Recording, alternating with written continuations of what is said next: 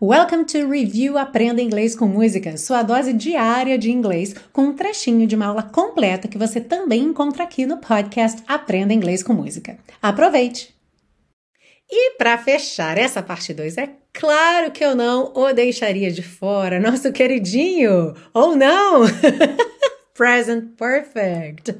Amado por uns, odiado por outros. Mas aqui na música, num contexto que eu acho que é o mais fácil de todos para você se acostumar com o uso do present perfect. É, present perfect é um tempo verbal que existe em inglês, ele não existe exatamente em português, não com as mesmas características, com os mesmos usos, e são usos diferentes, certo? São algumas situações diferentes que fazem a gente optar pelo present perfect. Um desses usos, uma dessas situações, é quando você pergunta para alguém se alguma vez na vida a pessoa já fez determinada coisa, já teve aquela determinada experiência.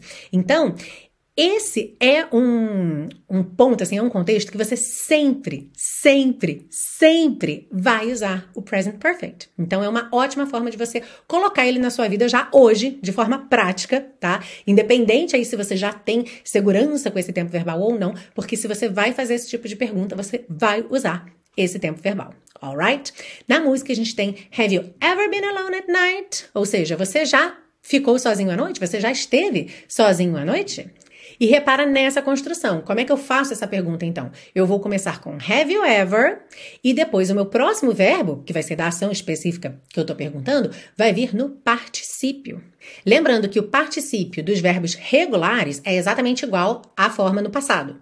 Já os verbos irregulares, a gente realmente tem que aprender conhecer, porque geralmente é uma palavra nova, uma palavra diferente, e a gente encontra essa lista sempre na terceira coluna daquelas tabelinhas de verbos irregulares. Na primeira coluna, a gente costuma ter o infinitivo sem to, ou a forma neutra do verbo, na segunda coluna, o passado, e na terceira coluna, o particípio.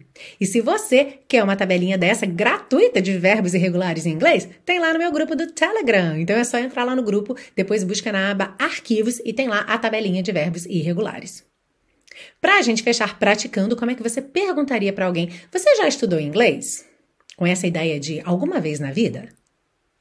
Have you ever studied English? Have you ever studied English? E aí, aqui, como study é um verbo regular, o particípio dele é exatamente igual ao passado studied.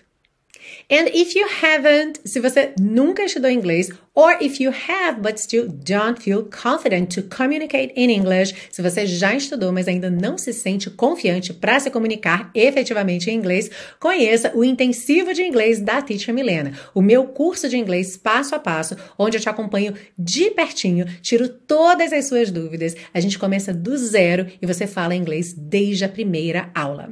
Olha só que legal esse comentário que a Rosemary deixou na segunda semana de aulas.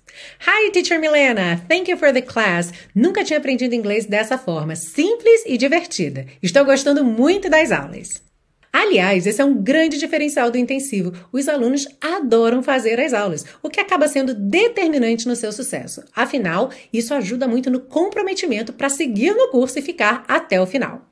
Se você também quer conhecer o intensivo de inglês da Teacher Milena, clica aqui nesse card ou no link que está aí na descrição dessa aula. E lembra que o curso te oferece 30 dias de garantia incondicional, porque, como eu sempre digo, no intensivo de inglês da Teacher Milena, os alunos ficam porque amam.